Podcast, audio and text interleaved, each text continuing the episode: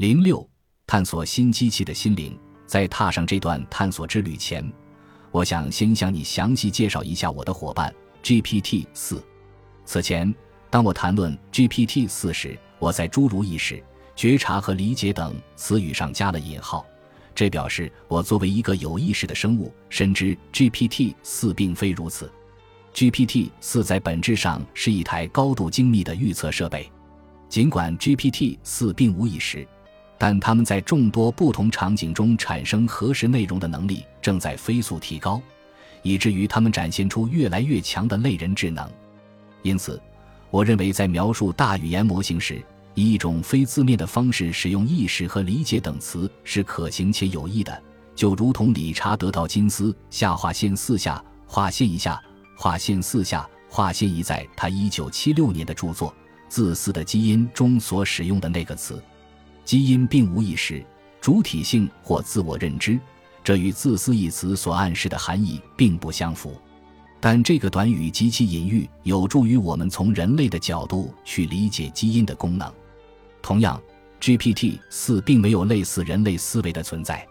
但借助视角等词进行拟人化思考仍然具有启发性，因为这样的表述有助于传达 GPT 四实际上是一种非固定。非一致或非可预测的方式运作的，从这个意义上讲，它的确与人类类似。它会犯错、改变想法，甚至表现出相当程度的随意性。因为 GPT 四展示出了这些特质，并且往往以让人觉得具有主体性的方式行事，所以我有时会使用在隐喻意义上暗示其具有主体性的词。从此刻起，我将不再使用引号。然而。我希望作为读者的你能始终牢记，GPT 四并非有意识的生物。我认为，这种认识对于理解如何、何时以及在何处更有效、更负责任的使用 GPT 四至关重要。本质上，GPT 四能预测语言的流动。通过大量互联网上的公开来源文本训练，大语言模型能识别单个意义单元之间最常见的关系。从而频繁地对用户的提示进行回复，这些回复在语境上是适合的，在语言上是流畅的，而且在事实上是准确的。有时候，大语言模型会生成包含事实错误、荒谬言辞或看似与上下文相关但并不真实的虚构段落。这一切表现都源于数学和编程。各种大语言模型至今尚未掌握能够进行常识推理或关于世界运作的新推导的事实或原则。当你向大语言模型提出问题时，它对你的沟通意图并无认知或洞见。在回应时，它并不是对生成文本进行事实评估或道德判断，而仅仅是基于提示中的词的序列进行算法猜测。另外，由于大语言模型训练所依赖的语料库下划线五下划线以下划线五下划线以通常来自可能含有偏见或不良内容的公共网络资源，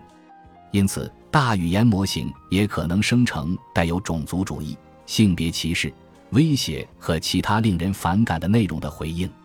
为了使大语言模型更符合特定目标，开发者可以采取相应措施，例如。OpenAI 已经选择有意限制 GPT 四及其他大语言模型的输出，以减少它们生成有害、不道德和不安全内容的可能性，哪怕用户想要看到这样的内容。